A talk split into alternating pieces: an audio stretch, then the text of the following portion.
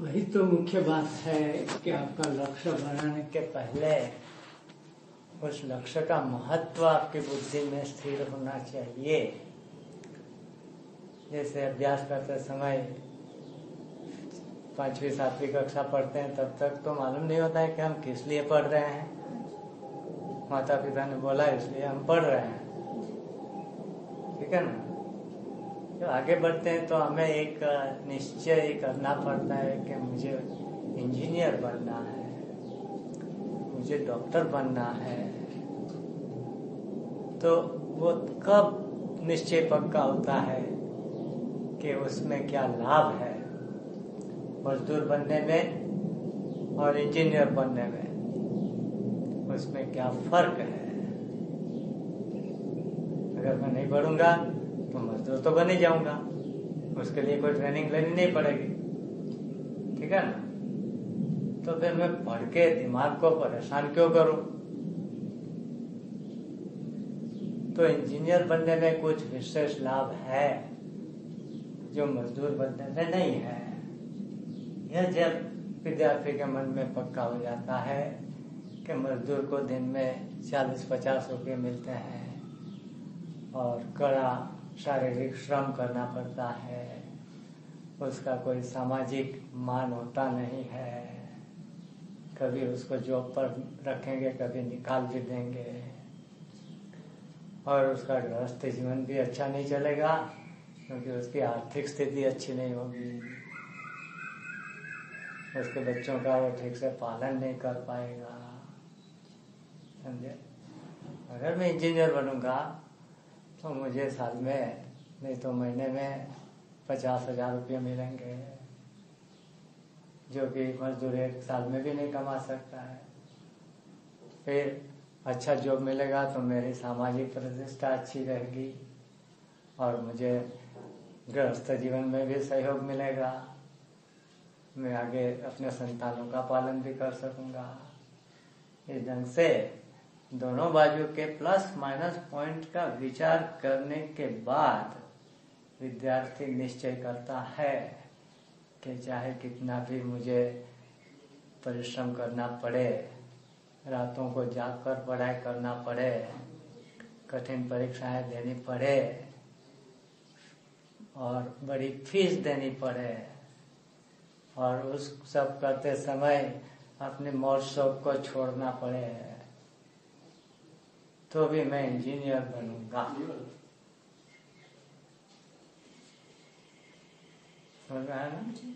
Business करते हैं पढ़ लेने के बाद, तब भी वो सोचते हैं कि मुझे जॉब करने में लाभ है साथ सर्विस करने में लाभ है। गवर्नमेंट सर्विस में क्या लाभ है? प्राइवेट जॉब में क्या लाभ है? प्लस माइनस पॉइंट्स उनका विवेक करते हैं। फिर वो निश्चय करते हैं कि मेरे लिए प्राइवेट प्रैक्टिस अच्छी रहेगी। कोई निश्चय करते हैं कि मेरे लिए गवर्नमेंट जॉब अच्छा रहेगा। तो इस ढंग से ईश्वर प्राप्ति करने में क्या लाभ है और ईश्वर प्राप्ति न करने में क्या हानि है? उसका विचार करने के बाद ही पक्का निश्चय हो सकता है। उसके पहले जो चलते हैं, वो दूसरी तीसरी कक्षा वाले बच्चों की नहीं। जैसे माँ बाप कहते हैं, इसलिए वो पढ़ रहे हैं। ऐसे गुरु जी कहते हैं, इसलिए हम ईश्वर प्राप्ति की ओर चल रहे हैं। उन्होंने विवेक पूर्वक विचार पूर्वक मार्ग को पसंद किया नहीं है। ठीक है? अब ईश्वर प्राप्ति करने की ज़रूरत क्या? सब कुछ हमारे पास है। बहुत अच्छा जॉब है, अच्छी इनकम है, अच्छी पत्नी है, आज्ञाकारी बच्चे हैं। और कुछ वस्तु की ज़रूरत क्या है? ऐसा विचार आ सकता है ना? तो इस विषय में तैतरीय उपनिषद में एक शिष्य गुरु को पूछते हैं कि ब्रह्मानंद क्या होता है? हमको जो आनंद तो मिलता ही है। मूवी देखने में आनंद मिलता है, मिठाई खाने में आनंद मिलता है। अब बोलते हैं, ब्रह्मानंद पाना चाहिए। ऐसा क्यों? ऐसा प्रश्न शिष्य ने पूछा। तब गुरु ने कहा कि किसी मनुष्य का स्वस्थ शरीर हो बुद्धिमान हो, विद्वान हो, संपूर्ण पृथ्वी का राज्य उसके अंदर में हो, यानी उसका कोई शत्रु न हो, उसकी आज्ञाकारी पत्नी हो, आज्ञाकारी बच्चे हो, ये मनुष्य के सुख की पराकाष्ठा है। इससे ज़्यादा सुख मनुष्य को नहीं मिल सकता। ठीक है? फिर बोलते हैं कि इससे सुख की अपेक्षा सौ गुना सुख गंधर्वों को मिलता है। अब बोलेंगे, कैसे सौ गुना सुख? तो अमी बात को जितना सुख मिलता है, उससे सौ गुना सुख मनुष्य को होगा नहीं? बैक्टीरिया को जितना सुख मिलता है, उससे लाख गुना सुख मनुष्य को मिलेगा कि नहीं? कुत्ते को जितना सुख मिलता है उससे हज़ार गुना सुख मनुष्य को मिलता है कि नहीं है ना इसी ढंग से मनुष्य से ऊपर भी काफ़ी ऊँची योनिया है जिनकी तुलना में मनुष्य कुत्ते जैसा है इवोल्यूशन के स्टेज पर तो मनुष्य की हाईएस्ट पॉसिबल उच्चतम सुख पाने की संभावना जो है हालाँकि वहाँ तक अभी तक कोई पहुँचा नहीं है जिसको पूरी पृथ्वी का राज्य मिल गया हो फिर भी ऐसी कल्पना करे तो उससे सौ गुना सुख गंधर्वों को मिलता है। गंधर्वों से सौ गुना सुख पितरों को मिलता है। पितरों से सौ गुना सुख कर्मज देवों को मिलता है। कर्मज देवों से सौ गुना सुख आजानुष देवों को मिलता है। उनसे सौ गुना सुख देवों के राजा इंद्र को मिलता है। इंद्र से सौ गुना सुख उनके गुरु बृहस्पति को मिलता है। वो बृहस्पति अपने पुत्र को जब वो पूछता है कि मुझे क्या पाना चाहिए, तब बोलते हैं कि ब्रह्मानंद पाना चाहिए। हो गया और कच पृथ्वी पर आया। उसने तप किया और ब्रह्मानंद को पाया। तो ये जो ग्रेडेशन है, नीचे से ऊपर का जितना दिन भर में चींटी कमाती होगी पाँच पच्चीस चीनी के दाने, दो चार मरे हुए कीड़े, वो उसकी इनकम होगी ना? उससे ज़्यादा खरगोश कमाता होगा। उससे ज़्यादा शेयर कमाता होगा। पशुओं में ऐसे ग्रेडेशन होता है ना? और चींटी से भी कम अमीबा कमाता होगा। थोड़े बहुत प्रोटीन के पार्टिकल्स मिल गए तो उसको लगता होगा कि मुझे ब्रह्मांड का सुख मिल गया। समझे ना? फ़ूड मटेरियल ऐसे। उससे कहीं ज़्यादा हाथी कमाता होगा। इस ढंग से आनंद सबको जो है, वो लिमिटेड ही है। अमीबा को जो थोड़ा थोड़ा सा फ़ूड मिलने में आनंद मिलता है, वो भी टाइम बाउंड है। समय में सीमित है। और हाथी को बहुत बड़ा भोजन करने में जो आनंद मिलता है, वह भी टाइम बाउंड है। इंद्र को बहुत बड़ा सुख मिलता है, वह भी काल में सीमित है। लेकिन ब्रह्मानंद टाइम बाउंड नहीं है।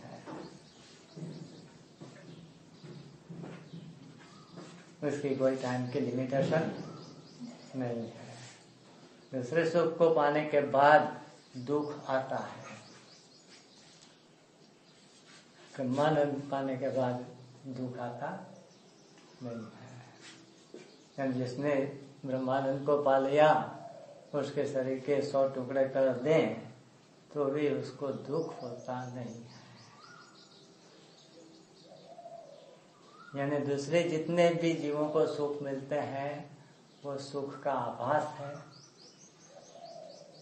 क्योंकि सच्चा सुख होता तो एक बार मिलने के बाद वो जाता नहीं। लेकिन उनका सुख चला जाता है।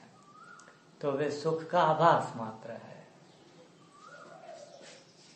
और ब्रह्मानंद जो है, वह वास्तविक सुख है। एक बार मिलने के बाद वो कभी जा नहीं सकता ऐसा सुख है तो इस तरह इन दोनों पहलुओं का विचार श्रीमद राजचंद्र ने बहुत अच्छे ढंग से बताया है। श्रीमद राजचंद्र बहुत बड़े ज्वेलर थे और गांधी जी उनको बहुत ज़्यादा आदर से देखते थे। तो उनको व्यवहारिक जगत का भी मालूम था और उस जगत का भी उन्होंने कहा है कि अज्ञानी मनुष्य कुछ सुख आभास के लिए अनंत जन्मों के अनंत दुखों को गले लगा लेता है। मृत्यु से कभी छूट नहीं पाता है और वास्तविक आनंद से वंचित रह जाता है। ये एक साइड का इसमें अज्ञानी में सब आ गए अमीबा से इंद्र तक के। वो सारे ग्रेडेशन वाला जितना भी है, वो सब अज्ञानी में आ गए। सुख के आवास के लिए अनंत जन्मों के अनंत दुखों को वो स्वीकार कर लेते हैं। फिर मृत्यु से कभी भी मुक्त हो नहीं पाते हैं और उनको वास्तविक आनंद कभी मिलता नहीं है। दूसरी बाजू, ईश्वर प्राप्ति करने वाले कुछ सुख के आवास को छोड़कर कुछ प्रतिकूलताओं को सहन करके ईश्वर प्राप्ति या ब्रह्म ज्ञान पाकर अनंत जन्मों के अनंत दुखों को मिटा देते हैं। सदा के लिए ब्रह्मानंद को प्राप्त करते हैं, जो कभी जाता नहीं है और मृत्यु के भय से मुक्त हो जाते हैं। ये उनका विवेक, विश्लेषण, ये देखिए। इस प्रकार से विचार पूर्वक ईश्वर की ओर चलेंगे तो उनको कभी ऐसा नहीं होगा कि मैं फिर से वहाँ चला जाऊँ।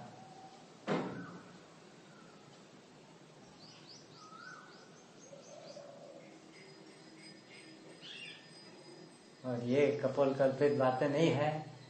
हज़ारों महापुरुषों ने ब्रह्म ज्ञान के द्वारा यह अनुभव लिया है। बड़े बड़े सम्राटों ने राजपाट का सुख छोड़कर इस मार्ग पे चल के ईश्वर प्राप्ति की है।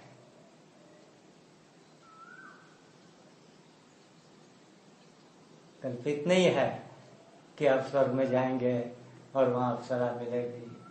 कोई स्वर्ग में देख के आया है? आप विष्णु लोक में जाएँगे, भगवान विष्णु के पार्षद बनेंगे। आपको विष्णु भगवान बड़ा सुख देंगे। कोई वहाँ जाके आया है? आप शिवलोक में जाएँगे। भगवान शिव आपको बड़ा आनंद दे देंगे। कोई आया है शिवलोक जाके? तो ये सारी बातें संदेहास्पद है। झूठी है, ऐसा तो हम नहीं बोल सकते। लेकिन ब्रह्म ज्ञान संदेहास्पद नहीं है। उसको पाए हुए महापुरुष जीते जी उस अनुभव में आकर बोले हैं कि ये संभावना सच्ची है।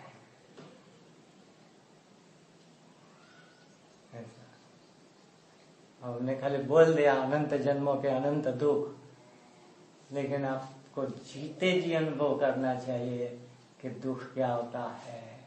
मरते समय कितना दुख होता है, जन्मते समय कितना दुख होता है। बीमारी में कितना दुख होता है, बुढ़ापे में कितना दुख होता है, वो अपने को लाइव अनुभव में आए, तब हमें मालूम पड़ेगा कि अनंत जन्मों का, अनंत दुख का अर्थ क्या है।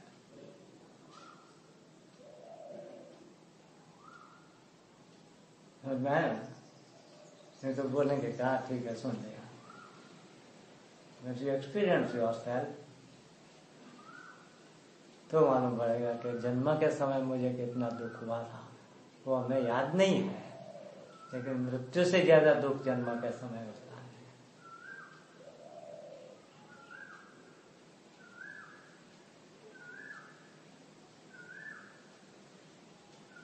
मृत्यु के समय कितना भी अमीर आदमी हो, कितना भी नेता हो, बड़ा हो, कुछ नहीं कर सकता है। उसे मृत्यु का कष्ट भोगना ही पड़ता है।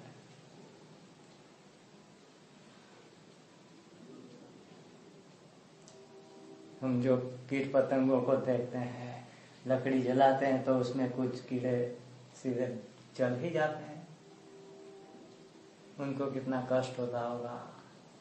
आप अपनी उंगली को ही दिए पर रखो दो मिनट। पूरे शरीर को नहीं रखो। दो मिनट में आपको कितना मालूम पड़ेगा। तो उसका पूरा शरीर जलता होगा, तब उसको क्या होता होगा? ज़मीन में कई कीड़े दब जाते हैं पैर के नीचे। आपका पैर ही खाली गाड़ी के बीच के नीचे दबा कर देखो। सारा शरीर न दबाओ। फिर देखोगे क्या पेन होता है। तो जिसका सारा शरीर दब जाता होगा, उसको क्या होगा कीड़े ही नहीं, भूकंप आता है तो मनुष्य भी दब जाता है। उसमें जो सीधा ही सिर सिर पे लगा और बेहोश होकर मर गए, उनकी तो बात अलग है। किसी का हाथ ही पत्थर के नीचे आ गया, बाकी कुछ नहीं हुआ तो उसकी रात कैसे बीतती होगी? समझ रहे हैं ये लाइव होना चाहिए। जब हम कहीं ऐसा देखें तो ऐसा तुरंत महसूस होना चाहिए कि उसके स्थान पर मैं होता तो मुझे कितना दर्द होता। यू शुड फील इट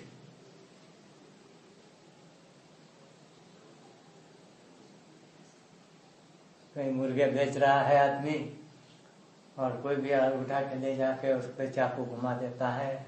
पहले उसके पांख एक एक अलग करता है। उसकी जगह मैं भी अब मुर्गा बन के आऊँगा। तो मुझे कितना दर्द होगा। और अगर ईश्वर प्राप्ति नहीं होगी तो मुर्गा बन के आना ही पड़ेगा। ऐसे ही नहीं साइकिल है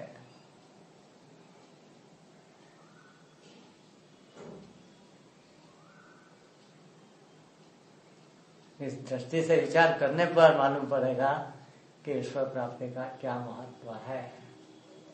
नहीं तो ऐसे लगेगा जैसे बीए हो गए वो एक डिग्री है, ऐसे ईश्वर प्राप्ति भी एक डिग्री है। मिल गई तो ठीक है, नहीं तो क्या फ़र्क पड़ रहा है? ठीक है ना? साइड जॉब है। ऐसे अगर आप करेंगे तो आपको उसका विशेष लाभ नहीं होगा। ना आपकी यात्रा ही इतनी तेज़ी से हो गई। जिन लोगों ने मृत्यु को बिल्कुल करीब से देखा है उनकी यात्रा बहुत तेज हुई है। परीक्षित को मालूम पड़ा कि सात दिन में मैं मर जाऊँगा। उसके बाद उनकी यात्रा तेज हो गई। सात दिन में उनका कोर्स पूरा हो गया। विश्व प्राप्ति हो गई थी। खटवांग को मालूम हुआ कि दो मुहूर्त में मैं मर जाऊँगा। इतना बड़ा राजा के देवताओं ने उनको बोला कि आप कुछ भी वरदान मांग लो, हम आपको दे सकते हैं। जब उसने पूछा कि मेरी आयु कितनी है अब उसके अनुसार मैं मांगूँगा।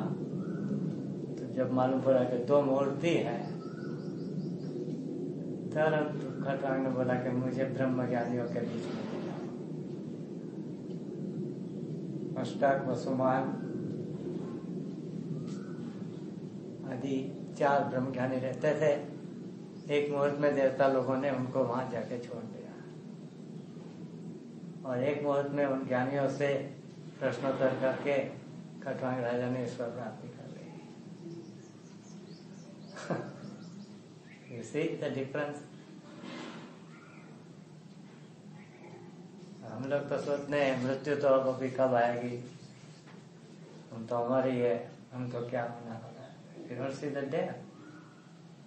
हालाँकि पक्का नहीं है, पाँच साल के बाद या पाँच दिन के बाद भी हम ज़िंदा होंगे। मैं भी बिलीव दैट हम तो रहेंगे इसलिए हमारी स्पीड ऐसी नहीं बनती है। खटवांग राजा जैसी या उनके जैसी, परीक्षित के जैसी।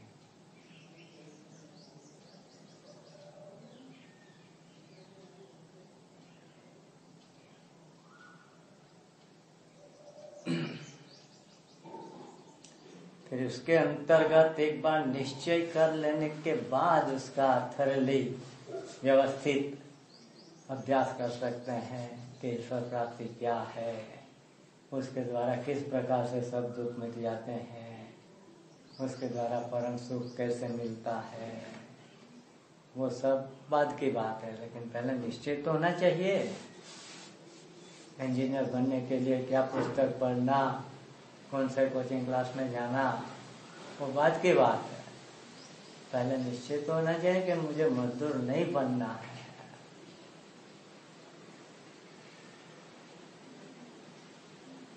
मुझे इंजीनियर बनना ही है। समझा? तो ये निश्चय करने में विवेक मुख्य काम देता है। दोनों पहलुओं का कंपेयर एंड कॉन्ट्रास्ट संसार मार्ग और ईश्वर मार्ग। उनके प्लस माइनस पॉइंट्स उनका विचार। संसार मार्ग में कितना भी प्राप्त करेंगे, मृत्यु के समय छोड़ना ही पड़ेगा। प्राप्त करेंगे तब सुख होगा, छोड़ना पड़ेगा तब दुख होगा कि नहीं? कितनी भी ऊँची कुर्सी पर बैठ जाए, उसकी मृत्यु अवश्य होगी। उस समय उसके सत्ता उसको बचाएगी और वो साइकिल में है तो राजा के बाद वो मेढक भी बन सकता है। ऐसा ज़रूरी नहीं कि राजा बन गया तो अब धीरे धीरे नीचे आएगा। एनीथिंग कैन हैपन ऐसे कई दृष्टांत शास्त्रों में आते हैं, जिनमें उन्होंने अपने पूर्व जन्मों की बात कही है। योग वशिष्ठ में पुण्य पावक के दृष्टांत में है, पहले में ये था, फिर ये बना, फिर ये बना। उसमें कोई एक प्रकार का लॉजिक नहीं है।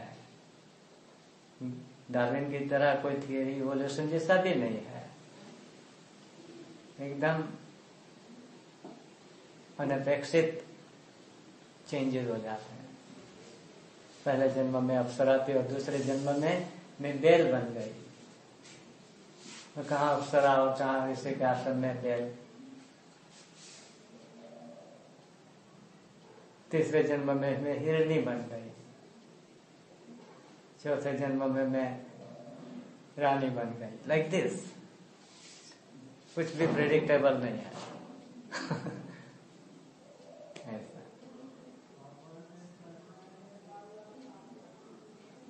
और हर बार मनुष्य लाइफ ही मिलेगा तो प्रेडिक्टेबल हो ही नहीं सकता। और मिलेगा तो उसमें ऐसी बुद्धि मिलेगी कि ईश्वर प्राप्ति करनी चाहिए, ये भी तो प्रेडिक्टेबल नहीं है। ऐसी बुद्धि मिले तो ऐसा गुरु भी मिले हर जन्म में, ऐसा भी तो संभव नहीं है। So it's a rare of the rare chance lottery का चांस तो समझो। पचास करोड़ लोगों ने लॉटरी ली, उसमें से एक की लग गई। तो पचास करोड़ में एक हुआ ना। लेकिन जीवों का आप तुलना करो, कितने बैक्टीरिया होंगे, कितने अमीबा होंगे, कितने मेढक होंगे, कितने सालामंडर होंगे अलग अलग योनियों में कितने जीव होंगे, उनकी तुलना में मनुष्य कितने हैं। उन मनुष्यों में कितने लोग हैं जिनको आध्यात्मिकता का माहौल मिलता है? आपका जन्म कहीं यूरोप में हो गया तो आपको मालूम ही नहीं पड़ेगा कि आध्यात्मिकता क्या है। फिर आध्यात्मिकता का माहौल मिलने वालों में कितने लोगों को गुरु मिलते हैं या सच्चा मार्ग ही मिलता है? बहुत सारे लोग संप्रदाय में उलझ जाते हैं। पूरा ज़िंदगी पूरी हो जाती है। समझ में आ इस ढंग से इस चांस का, दुर्लभ चांस का उपयोग करना, ये अपने आप में है। विवेक पूर्वक और ये सारी बातें नहीं है कि चौरासी लाख जन्मा है और पुनर्जन्म है। ये वैज्ञानिक रूप से प्रूव हो चुका है रिबर्थ होता है। वर्जीनिया यूनिवर्सिटी के प्रोफेसर स्टीवनसन ने 600 से ज़्यादा पुनर्जन्म के केस रिकॉर्ड किए हैं। और सिद्ध किया है कि rebirth is a phenomena natural phenomena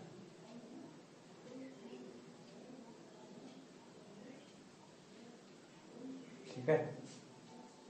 बस चलो